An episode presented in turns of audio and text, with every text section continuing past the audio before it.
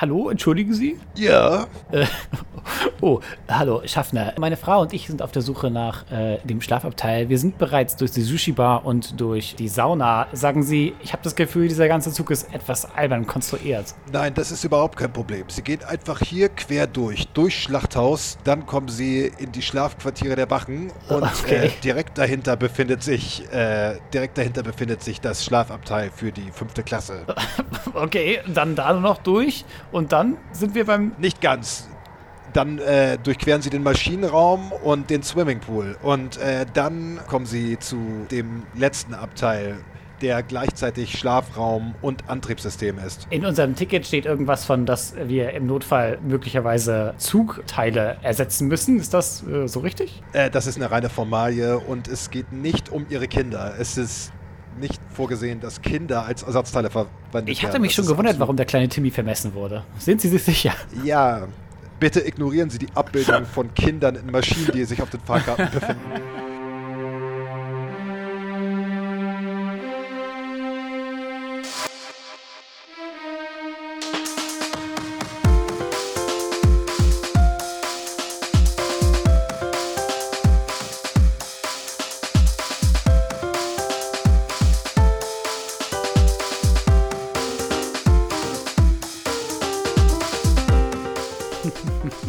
Ahoi hoi und hallo zu Space Baby, dem Podcast über Filme, Geschichten und die Ideen dahinter, würde ich so sagen.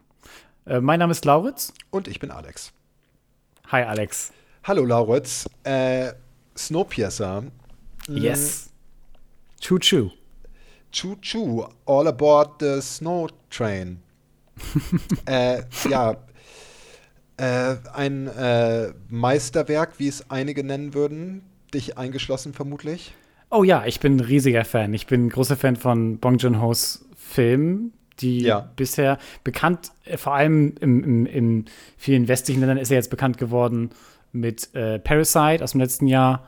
Ähm, und hat sich damit noch einen größeren Namen gemacht, aber auch The Host ist ziemlich cool, Okja ist nice. Ähm, der hat doch ein, eine krasse visuelle Sprache und ein, eine Art und Weise, dass, äh, ob es jetzt koreanisch oder englisch ist, ähm, eindrucksvoll zu inszenieren. Jedes Mal trifft er da für mich genau einen Nerv. Also, das mag Geschmackssache sein, darauf können wir noch eingehen. Aber ich bin doch, ich bin doch echt ein Fan geworden von, von seiner Arbeit. Ah ja. Äh, interessant. Äh, wie ist deine so, deine, deine, deine Story mit Snowpiercer? Du hast gesagt, du hast ihn vor ähm, Jahren, als er auf Netflix das erste Mal in Deutschland verfügbar war, habe ich ihn gesehen. Und ich habe ihn in einer Gruppe von Leuten gesehen und ähm, da ist, äh, also ich war auf jeden Fall auch begeistert von der Quirkiness des Films, als ich ihn das erste Mal gesehen habe. Also was du gerade angesprochen hast, diese sehr distinkte äh, Bildsprache, dieses äh, ganze Setting, diese Steampunk-Elemente, die äh, irgendwie diese Parabel von einer Gesellschaft, die nur confined auf den engen Raum eines Zugs existiert und aber trotzdem wie so ein äh, ja, Organismus quasi äh, funktioniert. Das fand ich auf jeden Fall alles super interessant und novel und äh, einfach eine spannende Idee. Und äh, demzufolge konnte ich, wie das bei den meisten ersten Watches ist, wenn es nicht gerade um Filme geht, die komplett drüber sind, äh, auch über die allermeisten Sachen hinwegsehen oder sie sind mir gar nicht aufgefallen, die mir jetzt beim zweiten Watching vor äh, einer Woche aufgefallen sind, die mich dann doch irgendwie so ein bisschen, ja, also sagen wir es so, ich, ich halte es immer noch für einen äh, auf jeden Fall guten Film, der sehenswert ist. Und, aber ich habe auf jeden Fall so Probleme mit dem Film gehabt dann doch. Soll ich da jetzt direkt drauf eingehen? Interessiert dich das? Nein, nein, nein. Lass uns erstmal äh, dem Schaffner winken und den Trailer anschmeißen. Ja, Chu Chu. This chaos. Thousand people in an iron box. 18 years I've hated the train. 18 years I've waited for this moment. This is your world. The train saved humanity. The engine lasts forever. The population must always be kept in balance. I said sit down. Passengers, eternal order flows from the sacred engine. We must occupy our preordained position. I belong to the front. You belong to the tail. Know your place. Keep your place. Those bastards in the front think they own us. We'll be different when we get there. What you say? We take the engine. And we control the world. When is the time? Soon. Snowpiercer. Eine Welt im Kühlregal. Eine Welt tiefgefroren durch äh, die Entscheidungen der Mächtigen. Das war der Trailer. Sagen wir doch erstmal einen Schritt so zur, zur Story, um es ganz kurz zusammenzufassen. Okay, äh, soll ich die kurz zusammenfassen? Du kannst sie übernehmen Ja. in der Mitte, sobald mir die Puste ausgeht. Äh, also, wir haben eine äh, durch, durch einfach furchtbare, rücksichtslose Industrialisierung ähm, komplett erderwärmte Welt, die dem äh, Treibhauseffekt zum Opfer gefallen ist. Und natürlich ist die Holzhammer-Methode der Menschheit äh, eine Art, irgendein Agent zu, äh, zu entwickeln, ein Gas, wenn ich das richtig in Erinnerung habe, was äh, den Planeten abkühlen soll wieder. Und das funktioniert auch, aber es funktioniert zu gut. Und äh, die, der Planet wird global auf äh, arktische Temperaturen runtergekühlt, was letzten Endes dazu führt, dass die Menschheit extinkt geht. Mit einer Ausnahme, Lauritz. Snowpiercer, der Zug, der zwölf Monate braucht, um die Erde auf einem nicht gewarteten Schienennetz äh, komplett zu umrunden und als Arche für die letzten Überlebenden der gesamten Menschheit fungiert. Äh, innerhalb dieses Snowpiercer-Train haben wir eine Gesellschaft, die äh, quasi, ja, es ist eine Klassengesellschaft, die aber nicht irgendwie stratifiziert ist, wie in anderen Filmen in irgendeinem Hochhaus oder so, wo oben die Superreichen wohnen, sondern einfach horizontal. Das heißt, vorne im vorderen Teil des Zugs haben wir die Eliten, die da in Saus und Braus leben und im hinteren Teil des Zugs haben wir quasi einfach das Prekariat, die äh, unter furchtbaren Bedingungen äh, den Maschinenraum am Laufen halten, mehr oder weniger. Und äh, ja, willst du weitermachen? Ich könnte, ich könnte noch, aber vielleicht teilen wir uns das. Ähm, nee, das hast du ja schon ganz gut zusammengefasst. Also, Ja. was ich daran so bezeichnend finde, ist die Idee, dass da die jetzige Situation, in der wir uns da befinden, im Jahr, ich glaube 2031 soll das sein, äh, ist, dass die überlebenden Menschen sind das Opfer von, von doppelter Apokalypse gewesen. Sowohl von der menschengemachten Klimakatastrophe, so, äh, auf die wir auch in der echten Welt zurennen, und eben von einer marktorientierten Lösung, und zwar diesem äh, äh, Produkt äh, äh, CW7, das eine Cooling Liquid ist, die da in die Luft geballert wurde. Und das heißt, dass, dass die quasi ein, ein Denken, was so nur kapitalistisch orientiert ist, hat zweimal bereits die Welt ruiniert und lebt jetzt immer noch weiter in dieser Welt, die wir da vorfinden.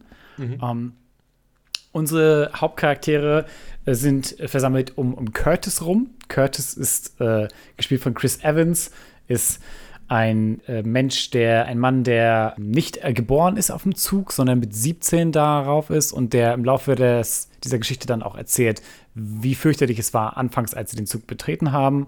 Und äh, Curtis plant im Grunde eine Revolution. Plant bis nach, soweit es geht, nach vorne durchzudringen und eben die Bedingungen für, für die Leute äh, am Tail End zu ändern. Mhm.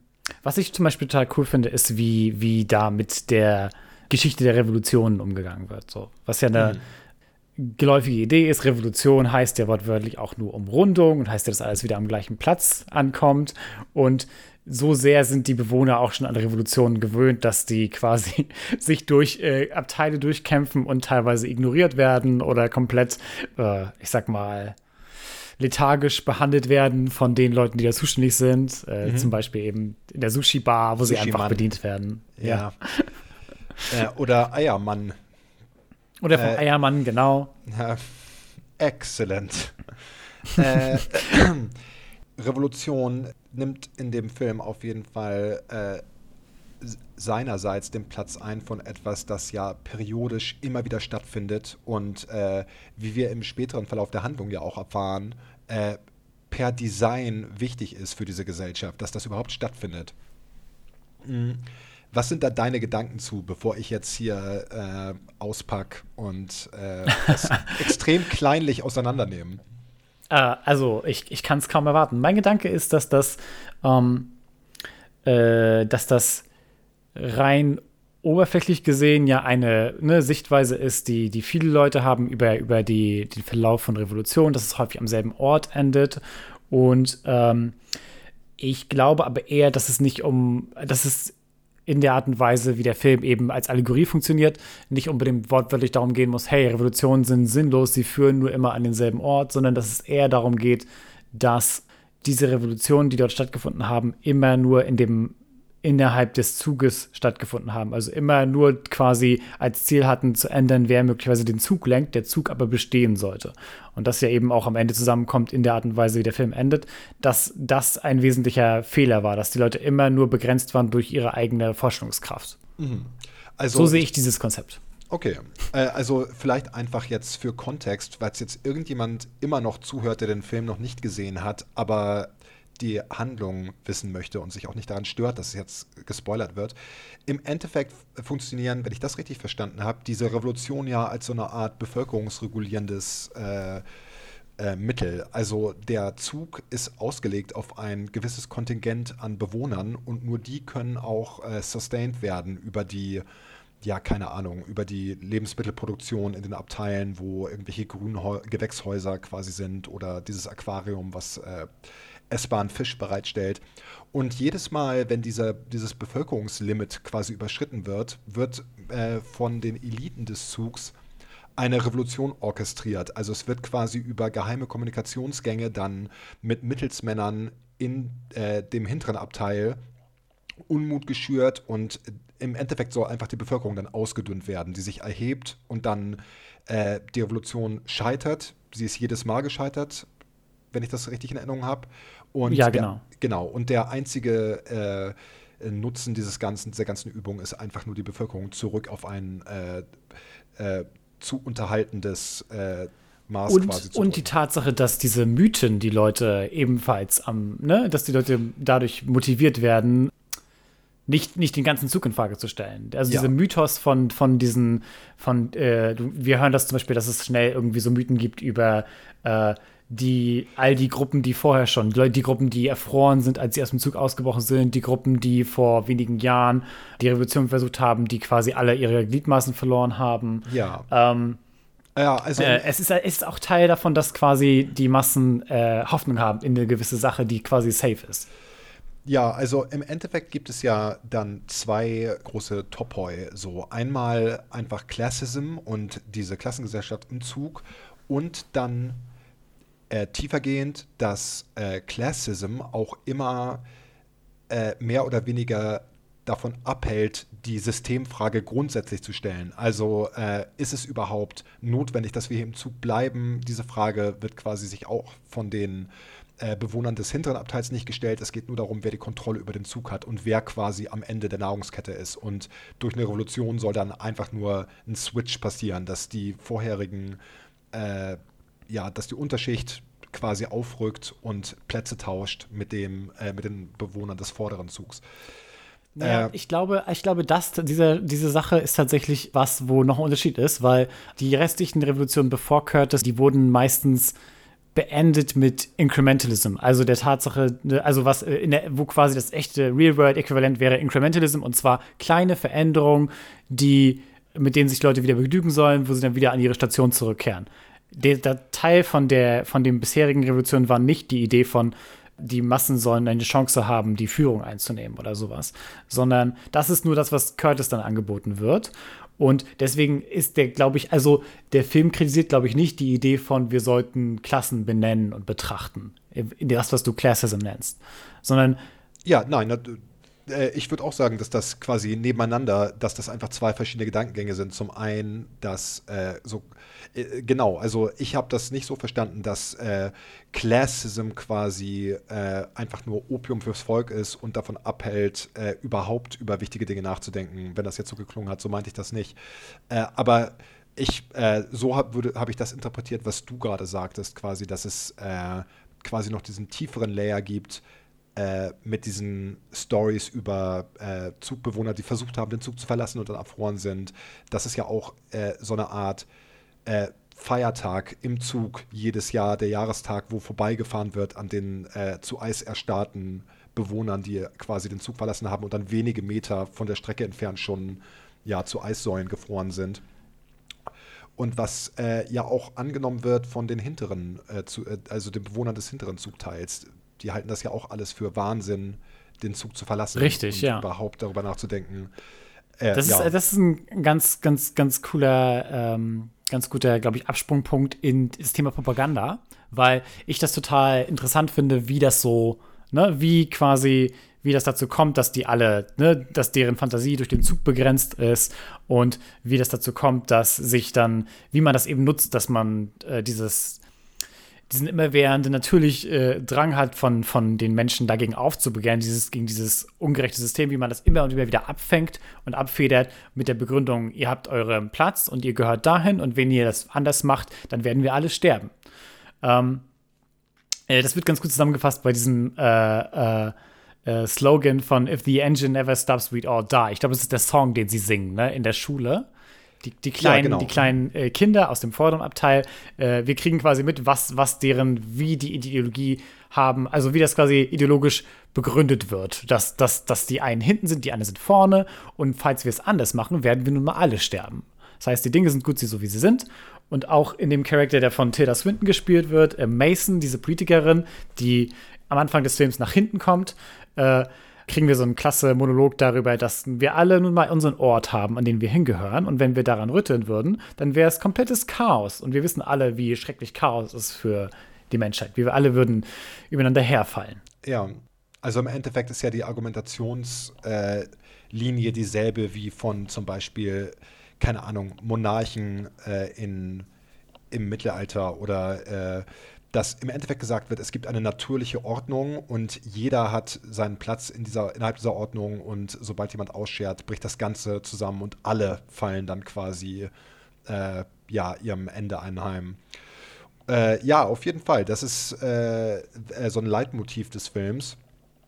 Äh, wo ich mich aber frage, und das wäre schon das erste Ding, und mir ist natürlich klar, dass es äh, bei sämtlichen Filmen und oder generell äh, Geschichten im weitesten Sinne, also Bücher etc., äh, immer um Ideen geht und äh, um gewisse Motive und dass es da abträglich ist, zu kleinlich zu sein und sich irgendwie da auf äh, einzelne Teile des Worldbuildings irgendwie äh, einzuschießen. Aber ich habe mich gefragt, diese Arche, die konzipiert wurde von äh, Willis, äh, oder, äh, oder? Wie, wie, war sein Name? Wilford. Wilford, Wilford äh, der gleichzeitig jetzt, äh, der nicht nur der, ähm, ja, derjenige war, der diese, diesen Zug konzipiert hat und gebaut hat mit seinem Megakonzern, sondern jetzt auch äh, convenienterweise äh, Gottkönig und Zugführer des Snowpiercer ist. äh, äh, hat es anscheinend für notwendig erachtet, diesen Zug so zu konzipieren, dass es überhaupt dieses Klassensystem gibt, was ja, wie wir aus der Menschheitsgeschichte wissen, immer äh, langfristig zu Problemen führt, zu sozialer Unruhe, zu einfach äh, Machtkämpfen. Und äh, die große Frage, die sich für mich aufdrängt, ist einfach, weshalb wurde dieser Zug überhaupt so konzipiert? Gibt es da eine In-Universe-Erklärung, dass dieser Zug im Endeffekt ja. gesellschaftlich instabil äh, per Design ist? Ja, gibt es. Das funktioniert sowohl in der, in, der, in der Story des Films als auch in der Allegorie, ne, über die wir, also wir müssen wahrscheinlich immer über beides reden, so, ne? Ähm, weil, also die Geschichte innerhalb äh, der Story ist, dass äh, das ursprünglich als ein Luxus-Ding äh, geplant war. Ein Luxuszug, der quasi von diesem selbsternannten Genie äh, Wilford designt wurde, der eigentlich wahrscheinlich bloß immer ein großer Zugfan war. So. Und äh, wir sehen Videoaufnahmen von dem Kleinen, wie er schon als kleines Kind davon schwärmt, dass er Züge so gerne mag. Ähm, du kannst also ruhig als äh, ein exzentrisches Projekt eines Superreichen sehen. Und Wilford hat diesen Zug gebaut und dann wurde er eben als Prophet gefeiert, als dann sich ergeben hat, hey, dieses Cooling Liquid ruiniert die Atmosphäre. Und dann hatte er bereits Tickets verkauft an die äh, Luxusleute, so First Class und an Economy-Leute und hat dann äh, das umfunktioniert zu einer Arche und die Freeloader raufgelassen. Die Leute, die jetzt alle im Tail-Section sind. Mhm. Und laut der Geschichte, die uns erzählt wird, war es dann so, dass für, für äh, einen Monat die äh, aus der Tail-Section kein Wasser und kein Essen bekommen haben. Und Äh, das heißt, es müssen einige mehr gewesen sein ursprünglich. Und Menschen angefangen haben, gegeneinander zu kämpfen und sich zu essen, bis auf einmal in einem Akt der Solidarität die Leute ihre Gliedmaßen angeboten haben, damit die, äh, ne, damit Leute nicht hungern müssen und sich nicht gegenseitig essen müssen. Dann wurde das System eingeführt, was es jetzt gibt und was immer noch besteht. Aus die Tail Section wird mit Prote Proteinbars quasi ernährt. Warum das Sinn ergibt, ist ganz einfach, dass äh, Wilford selbst sagt, dass es so praktisch ist, äh, ein, eine äh, nach, immer nachwachsende Quelle an Kindern zu haben, die man nehmen kann, um alle möglichen Teile, die ausfallen könnten, zu ersetzen in dieser Maschinerie. Und warum das allegorisch Sinn ergibt, ist einfach, dass das kapitalistische System, wie es von diesem Film eben äh, beschrieben wird, ist eines, das immer neues Frischfleisch braucht und dass deswegen ein äh, durch diesen ständigen Wachstum sie brauchen, brauchen sie äh, eine, äh, einen Teil der Gesellschaft, der immer arm bleiben muss. Sonst kann es nicht genug Incentive geben zu wachsen und sonst kann es nicht genug äh, Wirtschaften durch Ausbeutung geben. Deswegen braucht es äh, quasi Armut. Ja, das ist interessant. Also ich sehe jetzt erstmal davon ab, äh, über dieses In-Universe-Ding rüberzugehen. das mache ich später noch. Ja. Aber wenn wir jetzt bei dem äh, allegorischen Teil bleiben, äh, bin ich da auch nicht wirklich überzeugt, äh, dass das herhält als eine Allegorie für Kapitalismus, weil das kapitalistische System, die, das marktwirtschaftliche System, ist auf äh, Wachstum ausgelegt. Das heißt, äh, es werden vor allem neue Leute gebraucht, die konsumieren und die Wachstum ermöglichen. Dieser Zug ist ja jetzt in keiner Weise aufgebaut wie eine Marktwirtschaft, in der oder überhaupt wie ein äh, irgendeine Entität, die äh, Wirtschaftswachstum oder Produktionswachstum hätte. Es gibt begrenzte Mittel, es gibt quasi ein festgelegtes Pensum an maximalen Bewohnern, die überhaupt ernährt werden können. Und äh, insofern ist halt einfach dieses Klassensystem nicht wirklich analog zu einem Klassensystem im Kapitalismus, äh, Kapitalismus zu sehen. Also im Endeffekt ist es ja eher so, dass es einfach Leibeigene gibt, die äh, von denen Arbeit extrahiert wird und in Form von diesen Kindern, die dann als Maschinenparts fungieren. Äh, und das ist ja eine ganz andere Gesellschaftsordnung, als wie wir sie in jetzt der modernen globalen Marktwirtschaft äh, vorfinden oder im Kapitalismus per se. Was hältst du davon? Aber also ähm, ich würde sagen, der äh, Wachstum, der im Kapitalismus äh, äh, als Ziel quasi dargestellt wird, äh, der ist ja tatsächlich an sich kein, ne, der ist ja Selbstzweck im Kapitalismus ja. und hat ja an sich keinen Wert. Und ich würde das als an dieser Stelle quasi als den Antrieb des Zuges sehen, mhm. weil, weil das ebenfalls äh, einfach ein, ein quasi eine Maschinerie ist, die weiterlaufen muss und klar, sie funktioniert eben nach den Regeln, die da geschaffen sind, aber sie erfüllt keinen höheren Zweck. Und genauso ist eben der Wachstumsgedanke in dem Fall. Und genauso werden dem Wachstumsgedanken eben die Menschenleben geopfert. Ja, also in, äh, ja. der Zweck ist, dass die Maschinerie am Leben bleibt. Also in der, ja. Klar, die Bevölkerung wächst nicht, aber es wird einen wachsenden Bedarf geben, daran die Bevölkerung zu verbraten. Ja, also man kann quasi, wenn man da so ein paar Adjustments macht, äh, wäre ich dann so weit d'accord, dass du sagst, so, äh, der Zweck ist in dem Fall quasi nicht äh, Wertsteigerung durch mehr Abnahme durch Konsumenten, die, äh, sondern. Ja, ich glaube, ich glaube, was er meint damit, also was, was die Idee ist quasi, dass dass diese Wertsteigerung, äh, dieses Wachstum, was wir erleben, nicht wirklich, nicht wirklich Ne? Nee, also nicht genau. wirklich ein sinnvolles Ziel ist in irgendeiner genau, Form. Ja. Es ist genauso wie ein Zug, der sich auf dem gleichen Gleis immer wieder im Kreis bewegt. Äh, wir haben davon nichts, wenn das, wenn die quasi die Ungerechtigkeit auf dem gleichen Level bleibt. Ja, ja. Oder sich sogar verschlimmert. Ja. Ja, okay. Hm. Das ist auf äh, jeden Fall äh, ein interessanter Punkt. Und äh, was halt auch mir aufgefallen ist, wenn die einzige Funktion dieser Tail-Section-Bewohner äh, ist, dass die im Endeffekt, also die werden ja irgendwas da auch machen, äh, abgesehen davon, dass sie Kinder bereitstellen, aber primär geht es ja um die Kinder, die dann als Einzelteile äh, verwendet werden, die äh, kaputte Maschinerie ersetzen. Äh, mhm. Und im, ich habe, äh, ich weiß nicht, äh, möglicherweise erinnere ich mich da nicht komplett richtig dran, aber ich meine, dass es nicht so ist, dass im Film irgendwie darauf eingegangen wird, dass die Bevölkerung oder die Geburtsraten irgendwie reguliert oder gepaced werden. Mir ist so durch den Kopf gegangen beim zweiten Watch, wie leichtsinnig das ist, sich einfach darauf zu, ver zu verlassen, dass einfach immer, wenn Maschinen kaputt gehen, zufällig Kinder in der richtigen Größe verfügbar sind. Und gleichzeitig scheint es aber im vorderen Teil des Zuges irgendeiner Form von Geburtenkontrolle zu geben, weil der, das eine Klassenzimmer, was es im gesamten Zug gibt, was auch Durchgangsort für jeden ist, der irgendwie in den hinteren Abteil wird, äh, ist, da sitzen ja nur gleichaltige Kinder. Es gibt anscheinend auch nur einen Jahrgang jedes Mal. Und dann da, ja gut, okay, jetzt sind wir wirklich bei Cinema Sins äh, I don't know, so. Ich meine, die Frage ist ja quasi, äh, das auf jeden Fall, das hat schon diesen Charakter und ist jetzt irgendwie, wenn man jetzt einfach danach geht, was quasi der allegorische Charakter dieser Geschichte ist oder was die äh, Moral dieser Geschichte ist, die Message, nicht wirklich wichtig. Ja. Aber das ist was, was mich auf jeden Fall rausgeholt hat, äh, als ich den Film gesehen habe, weil es einfach dann.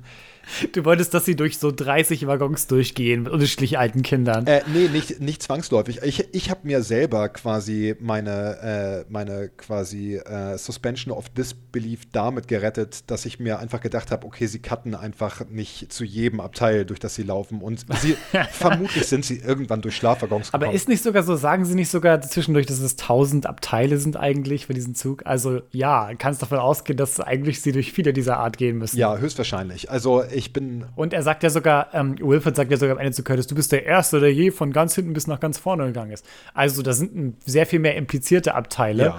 Plus natürlich, äh, du sollst das nicht so literal nehmen, nehme ich einfach an. So. Ja.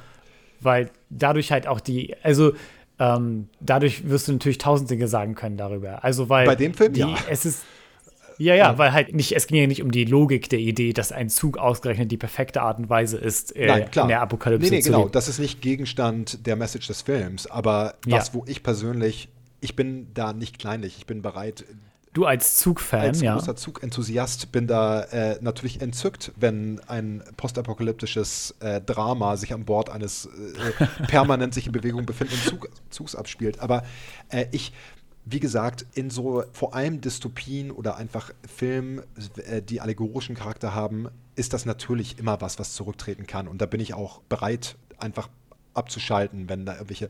Aber ich weiß, ich weiß nicht, bei, als ich den Film das zweite Mal gesehen habe, sind mir diese ganzen Sachen schon sehr stark aufgefallen einfach. Und ich habe dann einfach mir gedacht, okay, das ist ein Märchen quasi. Es ist einfach als eine Art Märchen zu sehen und äh, wie in einem Kinderbuch, wo auch die ganze Zeit irgendwelche mhm. Logiksprünge sind und irgendwelche Inkohärenzen und äh, Ich glaube, so funktioniert es aber auch ehrlich gesagt besser, ja. weil ähm, äh, ich es auch eher, ich nehme den Film eher wahr als als eben Allegorie, die mächtig ist in der Form, aber dadurch reduziert ist natürlich. Aber auch so als quasi, wie die Leute ihren Mythos da im Zug wahrnehmen ja. und dadurch natürlich auch so ein bisschen stilisiert und vor allem äh, durch diese ähm, zwei, drei großen auch Action-Szenen, die ebenfalls sehr so visceral ja. und eindrücklich sind, ähm, die eben häufig auch an so Straßenkämpfe erinnern. Äh, sehe ich es halt eben als so, ein, als so einen eigenen Mythos ja. und dann eben als zum Ende hingegen schon wieder als eine Art utopische Mythos. Ja. Äh, da würde ich auch gerne mit dir drüber sprechen. Ja, schieß los. Wie, was, was hältst du jetzt als ein bisschen kritischere Stimme, was hältst du denn von dem Ende? Äh, also. Ähm, wir können es ja noch mal kurz sagen. Ja. Also Curtis kommt an am Ende quasi oder am Anfang des Zuges, an der Spitze des Zuges und trifft auf den Wilford, der Genius-Erfinder und Lokführer vom Snowpiercer, der ihm eben anbietet, über kurz oder lang, dass Curtis selbst seine Rolle einnimmt in Zukunft. Curtis denkt darüber nach, wird dann aber quasi, als er sieht, wie die äh, Kinder, die er kannte aus dem Tail End, wie die verarbeitet werden in der Maschinerie des Zuges, ja. ist aber komplett desillusioniert und kann dann nicht anders als gemeinsam mit Namen, dem Security-Experten, mit dem er quasi geflohen ist, und seiner Tochter den Zug zu sprengen. Und äh, dann entgehen die Tochter von Namen, Jun, glaube ich, heißt sie. Ja, das, äh, ja. Oder Juna. Und das Kind von einer Freundin von Curtis aus dem, äh, aus dem Tail End. Die beiden entkommen dann als einzige Überlebende und treffen auf einen äh, Eisbär. Ja. Das ist so quasi die letzte Szene. Äh, Im Laufe des, Zug, äh, des, im Laufe des Zuges, im Laufe des Films wurde immer wieder angedeutet, dass eben sich in Wirklichkeit die Bedingungen draußen langsam verändert haben, dass es wieder möglicherweise dort Leben, ne? Ja. dass es wieder Leben kämen kann außerhalb des Zuges. Dass nur innerhalb des Zuges das als geheim gehalten wurde. Ähm, was denkst du über das Ganze? Also abgesehen davon, dass ich äh, irritiert war davon, dass ein Eisbär, der zu sehen war, der Signifier sein soll, dafür, dass sich Konditionen verbessern, was natürlich Quatsch ist, weil dieser Eisbär überlebt hat für diese gesamte Zeit, weil er ein Eisbär ist. Ähm, oh, nee, nee, also sämtliches Tierleben wohl, war wohl Opfer, zum Opfer gefallen. aber das ist, ja ein, das ist ja eine wissenschaftliche Sensation, Lauritz. Das heißt, innerhalb von 20 Jahren hat sich eine komplette Evolution äh, zugetragen mit Eisbären. Nee, ich nehme an, das kann man dann verstehen, als es muss irgendwie einen Rückzugsort gegeben Ah, okay. haben für diese gewissen Tiere. Ja, äh, also nehme ich mal an. Ich höre jetzt auch auf. Äh, Wir gehen einfach davon aus, Ja. dass es genau so ist. Und äh, du kommst auch gleich ins Cinema Ja, Jail. ich merke also. schon. Dass, äh, ähm, ja, was ich davon halte. Okay, also ich habe, äh, also um ehrlich zu sein, hatte ich erstmal gar keinen Hot Take. Ich war einfach, äh, ich dachte einfach, okay, das ist äh, die einzige Art, wie man im Endeffekt diesen Film beenden kann, auf irgendeine Weise, die nicht definite ist. Also im Endeffekt hätte es ja nur se sein können, alles klar, Curtis geht auf dieses Angebot ein oder nicht und äh, dann ist auf die eine oder andere Weise mehr oder weniger wieder die äh, vorherige Ordnung hergestellt. Und äh, im Endeffekt habe ich das Ende einfach verstanden als, äh, dass, äh, also ich bin davon ausgegangen, dass einfach diese drei, die dann überleben, auch nicht, äh, ich denke, das ist auch mehr oder weniger die Message vom Film gewesen, nicht wirklich weit kommen. So, I mean, und selbst wenn so drei Leute können. Na, also ich glaube, also ich, ich, diese Zweifel, die du da äußerst, sind relativ verbreitet. Ja. Und äh, Bong Joon-ho hat sich dazu geäußert Ach, und meinte erstmal, dass er persönlich, er persönlich sieht das so, dass eben natürlich er sich dessen bewusst ist, dass die nicht zu zweit die Welt neu bevölkern können. Aber dass ein, einer der Grundgedanken war ja, dass es, dass diese Ideen, die wir da alle hören über die Welt, möglicherweise nicht komplett wahr sind. Ja. Dass es ja alles konstruiert ist von, von der Propaganda von Wilford. Das heißt, möglicherweise würden mehr Siedlungen auf die Idee kommen, sich ne, äh, äh, zu schützen, auch auf praktischere Ideen als einen ewig laufenden Zug.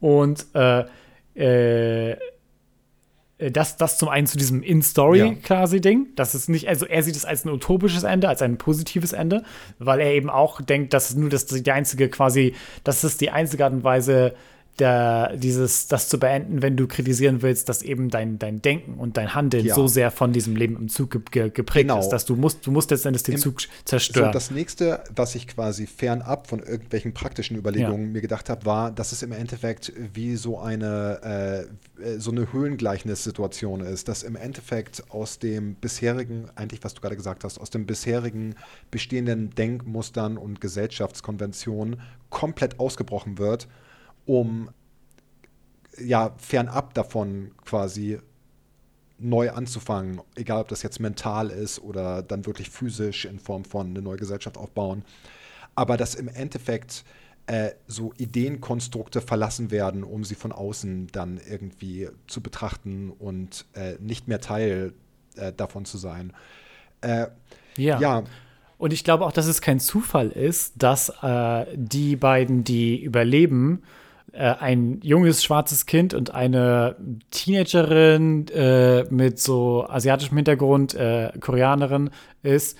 Äh, beide, die eben häufig, also ne, äh, Bevölkerungsgruppen, die eben marginalisiert sind in der echten Welt und die auch größtenteils gezeigt wurden als die Bewohner des Tail Ends sozusagen. Ja. Womit der Film ja damit gespielt hat, dass sich eben dass sich eben diese Ungerechtigkeiten genauso übertragen würden, wenn das System so weitergeführt wird und dass äh, das eine Hoffnung ist, dass es Hattest du den Eindruck, dass das der Fall war? Ich hatte eigentlich der, also der, der Cast ist ja mehrheitlich äh, schon auch kaukasisch. Äh, ja Und ich hatte eigentlich auch den Eindruck, dass die äh, Tail-End-Bewohner, dass da eigentlich keine wirklichen so, äh, ich weiß nicht, ethnischen äh, Unterschiede bestanden haben zwischen, äh, also mir ist zumindest nicht aufgefallen, dass jetzt vorwiegend irgendwie Asians oder äh, POCs äh, im weitesten Sinne im hinteren Abteil gewohnt Ähm, hätten. äh, ich glaube, die Gedanke in dem Tail End war eben, dass das nicht nur, also nicht, nicht vorwiegend, sondern eben auch, sondern der Gedanke wäre quasi, dass es Leute, die aus der ganzen Welt geflohen sind und deswegen sollte dort eine größere eben ne, Bandbreite Ja. an Bevölkerungsgruppen gezeigt werden. Und ich glaube, der Gedanke kommt schon durch, vor allem wenn eben ähm, äh, die, wie heißt sie denn? Die Freundin von Curtis. Ähm, Freundin von. Sorry. Genau, die von Octavia Spencer gespielte Tanja ist das.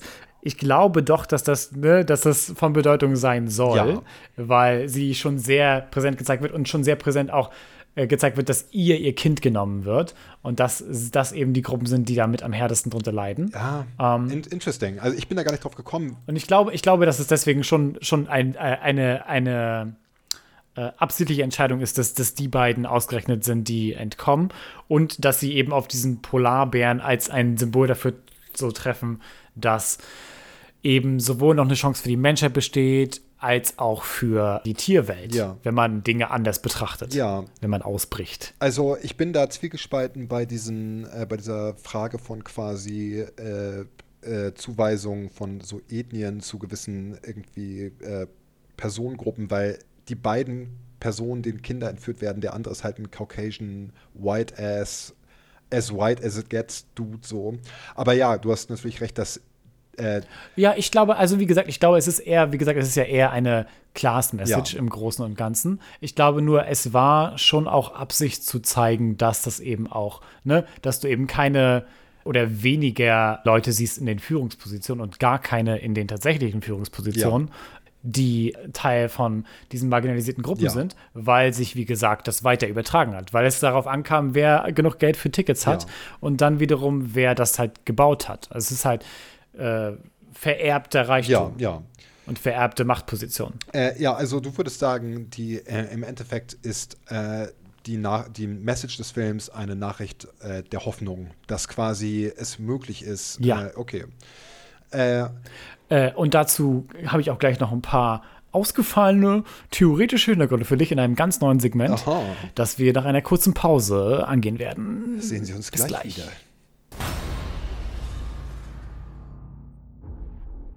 Ja, Lauritz, äh, es wird Zeit für. Ja, willkommen zurück. Ja. Uh, aus der Pause. Äh, ja, Ich weiß nicht, warum ich Gespenstergeräusche Die passen immer. äh, ja, ich würde sagen, äh, du hattest vor der Pause ja schon ein kleines neues Ja, Segment ja. angeteasert. Äh, sag mal, wollen wir, wollen wir kurz shoppen gehen?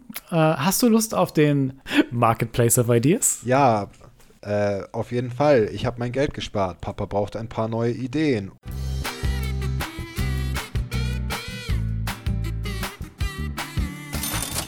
Tschatsching. Ching. Und natürlich ist es einfach äh, komplett klar, dass sowas wie Ideen einfach äh, commodified wird und deswegen als auf einem Marketplace freigeboten werden. Ich habe diesen Ausdruck nie ganz verstanden.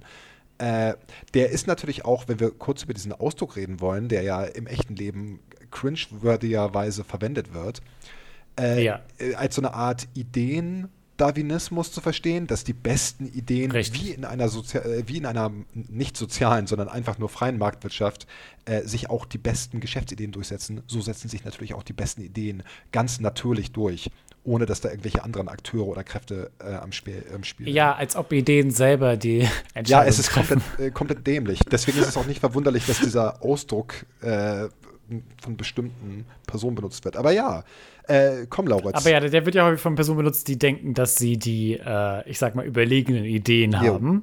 Und die auch wiederum, denen es hilft, wenn sie sagen, dass manche Ideen einfach überlegen sind. Und da kommen wir auch schon rein in die erste Idee. Und zwar, eine Sache, die sehr häufig mit Snowpiercer zusammen diskutiert wird, ist das Konzept von Capitalist Realism.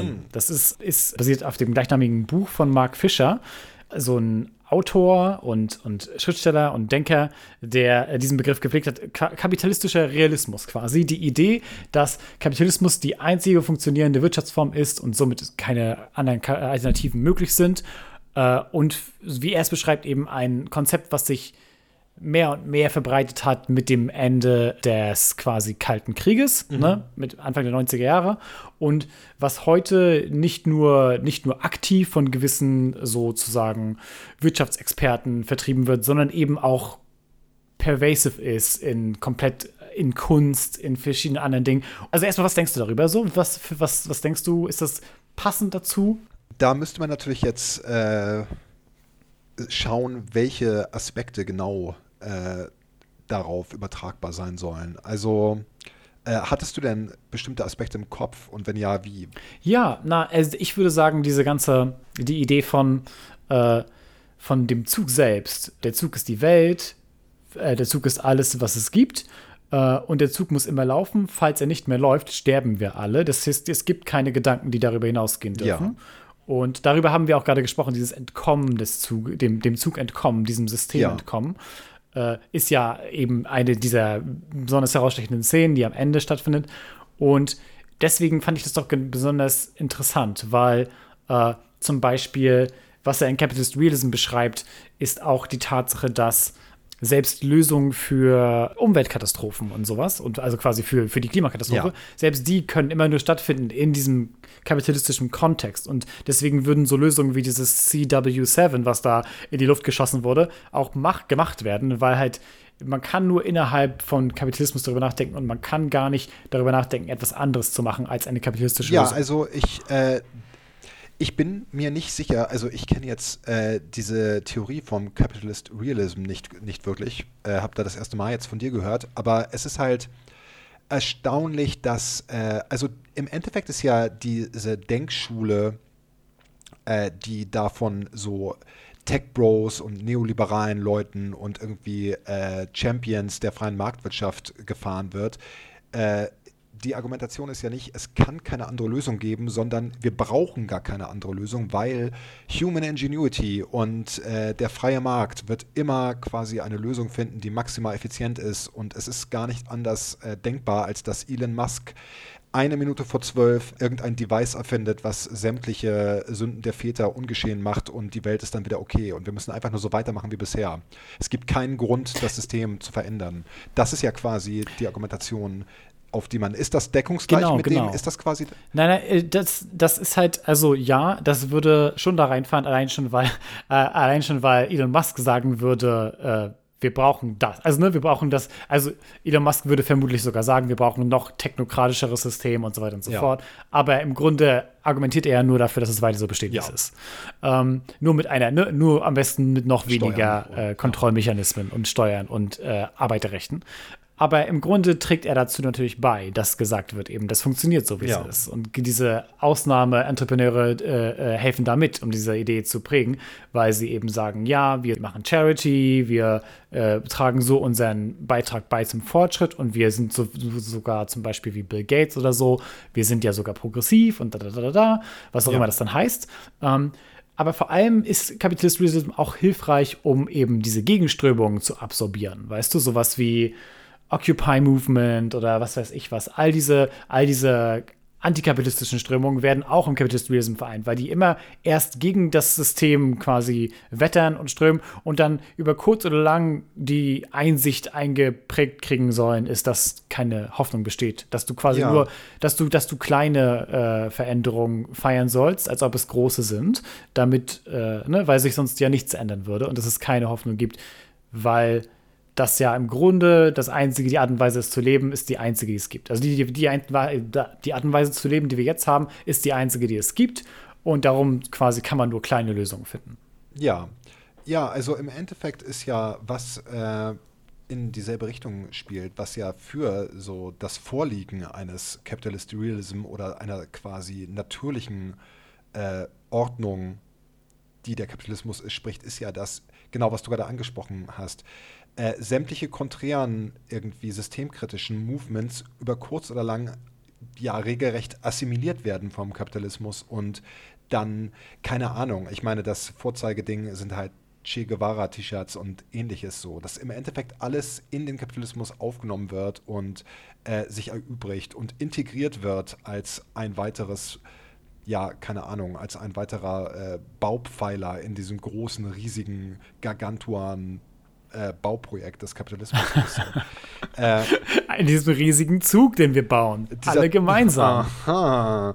Ja, ähm, auf jeden Fall, auf jeden Fall interessant. Äh, die Frage, die sich für mich da vor allem stellt, ist, ob dieses Capitalist Realism, ob das eher gedacht ist äh, in einem, also quasi ähm, äh, Gedankenkonstrukt, dass es gar nicht möglich ist äh, oder schwer möglich ist, nur überhaupt gedanklich auch auszubrechen aus diesem kapitalistischen, äh, kapitalistischen System oder ob es schon darum geht, dass da äh, Vorsatz besteht, quasi irgendwie äh, abweichende, abweichende Denkprozesse und sowas zu unterminieren. Oder, Also das Buch heißt eigentlich Capitalist Realism is there no alternative.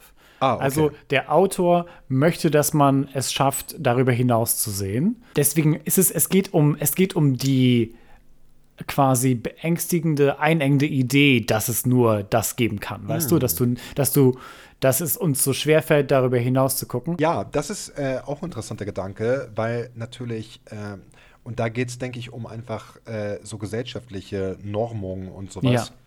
dass äh, wenn wir jetzt daran denken, an diese, äh, ja, äh, Arche, diesen Zug, in dem menschenverachtende Zustände herrschen, in dem Menschen furchtbar ausgebeutet und äh, benutzt werden, dass äh, als Zuschauer, würde ich jetzt einfach mal unterstellen, uns da trotzdem irgendwie wir uns noch heimisch fühlen und wir die Außenwelt als bedrohlich wahrnehmen und als komplett hoffnungslos, obwohl die Hoffnungslosigkeit natürlich, wie du sagst, äh, schon im Zug gegeben ist. Und ganz richtig die Außenwelt gar nicht so viel hoffnungsloser sein kann, eigentlich nur hoffnungsvoller. Ich glaube, das ist genau der Gedanke, den Curtis hat, als er am Ende sieht, was den Kindern angetan wird.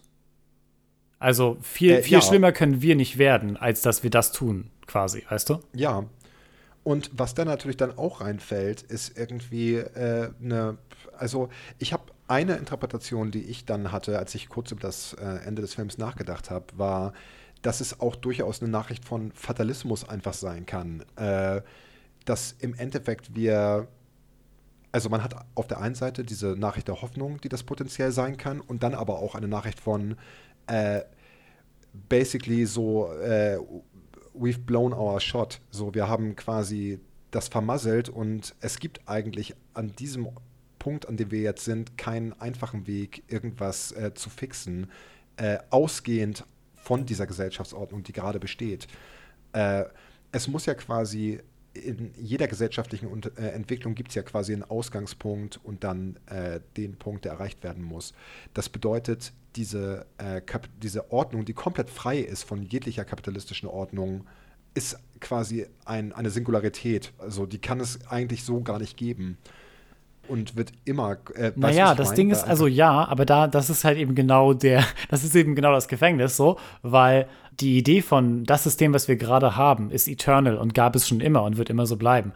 Das ist auch nicht eine Sache, die jetzt erst im Oh, nein, Kapitalismus nein. geschaffen wurde. Nein, nein, also das, wir, das, wir wissen ja definitiv, dass das System nicht eternal ist. Wir wissen ja, dass quasi äh, äh, dem marktwirtschaftlichen System Tauschwirtschaft ähnliche Sachen vorausgegangen sind, dass irgendwie Währung erst relativ spät in der Menschheitsgeschichte überhaupt auf den Plan getreten ist.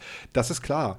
Das Ding ist einfach nur, dass es das dadurch, dass es das jetzt gegeben hat, in dieser quasi menschheitsgeschichtlichen, ja, wie soll man sagen, Stringenz, es ist ja auch nicht mehr, es ist quasi kein klarer Cut zu machen. Es gibt nur ein Ausphasen aus, diesem, aus dieser Gesellschaftsordnung. Und ich denke, äh, oder zumindest ist das, was in den Köpfen jetzt ist. Und ich glaube, das wird ganz gut deutlich daran, dass man irgendwie als Zuschauer, das war bei mir zumindest so, man sich in diesen, äh, und das ist vielleicht auch der Grund, warum wir uns Dystopien ausdenken, in denen immer der Kapitalismus noch in irgendeiner Weise vertreten ist, äh, uns einfach heimisch fühlen darin, weil das quasi das gemachte Bett ist, in dem wir uns sicher fühlen, obwohl wir im Endeffekt überhaupt nicht sicher sind innerhalb dieses Systems. Ja, ich glaube, ja, ich glaube, da kommst du an was ganz, an was ganz Wahres ran. So, das ist eine der Gedanken, die mich auch am meisten beeindruckt haben. Und zwar, äh, ich glaube, und das ist natürlich komplett subjektiv, aber ich glaube, dass einer der Gründe, warum Curtis das gemacht hat am Ende und sich auch aufgeopfert hat, ist auch die Einsicht, dass er zu sehr geprägt ist von dem Zug, weil ähm, er dann zum Beispiel ja von seinen schrecklichen Erfahrungen gesprochen hat, dass er eben andere Menschen essen musste, um zu überleben.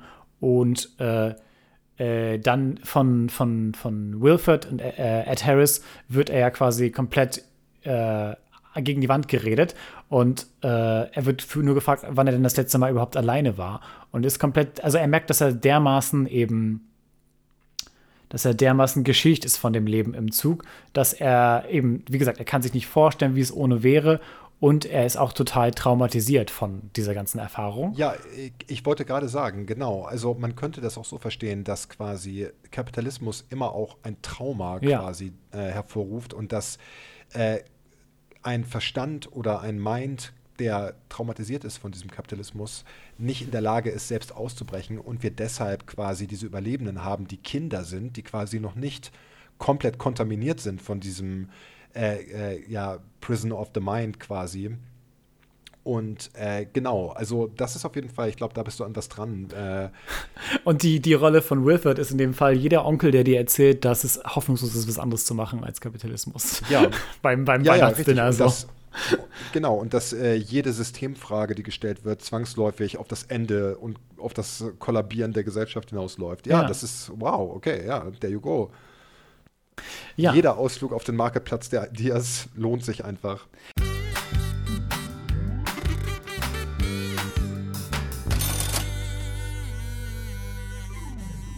Ich wollte auch noch mal kurz, also ich finde das schon, dass wir echt ganz coole Themen hier besprochen haben zum Film. Ich wollte noch mal kurz darüber sprechen, wie, du hast es gerade gesagt, wir fühlen, fühlen uns da zu Hause im Zug, wie eindrucksvoll das ist, wie er den Zug selbst erschaffen hat. Und zwar haben sie, ich habe ein Making-of dazu gesehen, sie haben 100 Waggons quasi als äh, Kulisse geschaffen und Wow. dann mit Hydraulik bewegt, damit sie immer und immer wieder diesen Effekt haben von den sich ne, in deinem Blickfeld verändernden Waggons.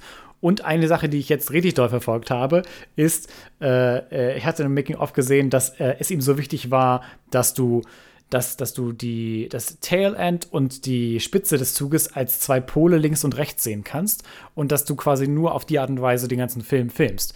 Wenn du, f- wenn du nach links guckst als Zuschauer, siehst du das Tail-End. Wenn du nach rechts guckst, siehst du immer die Spitze des Zugs. Und das ist eine das ist Sache. wirklich ja, das ist Kon faszinierend. kon konsistent in Ja. jedem Shot. Okay, wow, ja, das ist interessant. Äh, ja, und das ist ja dann auch einfach allegorisch für dieses äh, starre, rigide System, was quasi einfach in place ist und innerhalb dessen sich nur bewegt werden kann überhaupt. Ja, kommen wir dann zu unserem Fazit oder unseren Fazit. Genau. Was ist denn so dein Fazit? Also, ich würde auf jeden Fall sagen, äh, dass der Film sehenswert ist, dass äh, äh, das Pacing ist super. Wir haben jetzt gar nicht so viel gesprochen über quasi die äh, ja, Dramaturgie und Cinematografie des Films, aber das Pacing ist super. Wenn man in der Gruppe guckt, ist er auf jeden Fall witzig.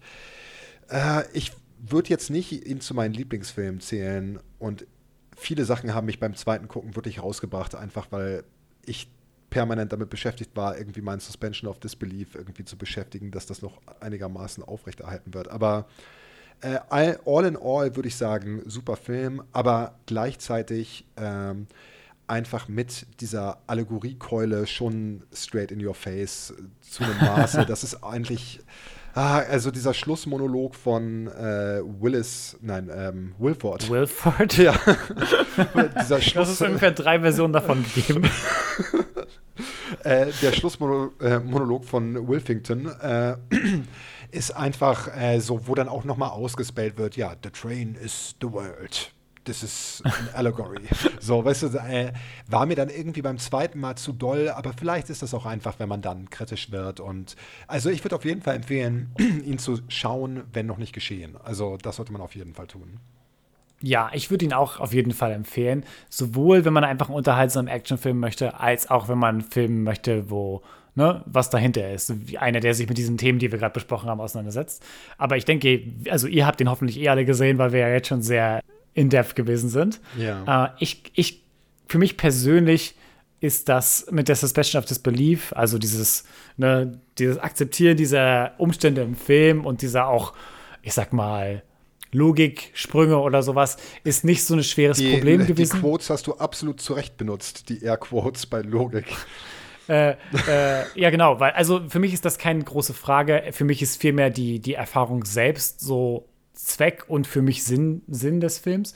Und ich habe da doch eine große so Immersion erfahren. Ich finde, dass das eine sehr lebendige Erfahrung ist, die dann für meinen Geschmack gut gepaart wird mit äh, darunterliegenden Ideen über Klassenungerechtigkeit und vielleicht etwas so übertriebenen, over the top, ich sag mal, so quirky und wacky Situationen und Sets, aber ich glaube, dass das auch ganz doll ausmacht, was diesen Film überhaupt rausstechen lässt. Diese Szenen ja. äh, in, in, dem, äh, in den einzelnen Waggons, wie diese einzelnen, wie jedes Waggon genutzt wurde, um eine andere Atmosphäre herzustellen und um ein anderen, ja. äh, anderes Teil der Gesellschaft so zu zeigen und andere quasi Eigenschaft, diese seltsamen, äh, äh, so diese seltsamen Lebenswelt zu zeigen.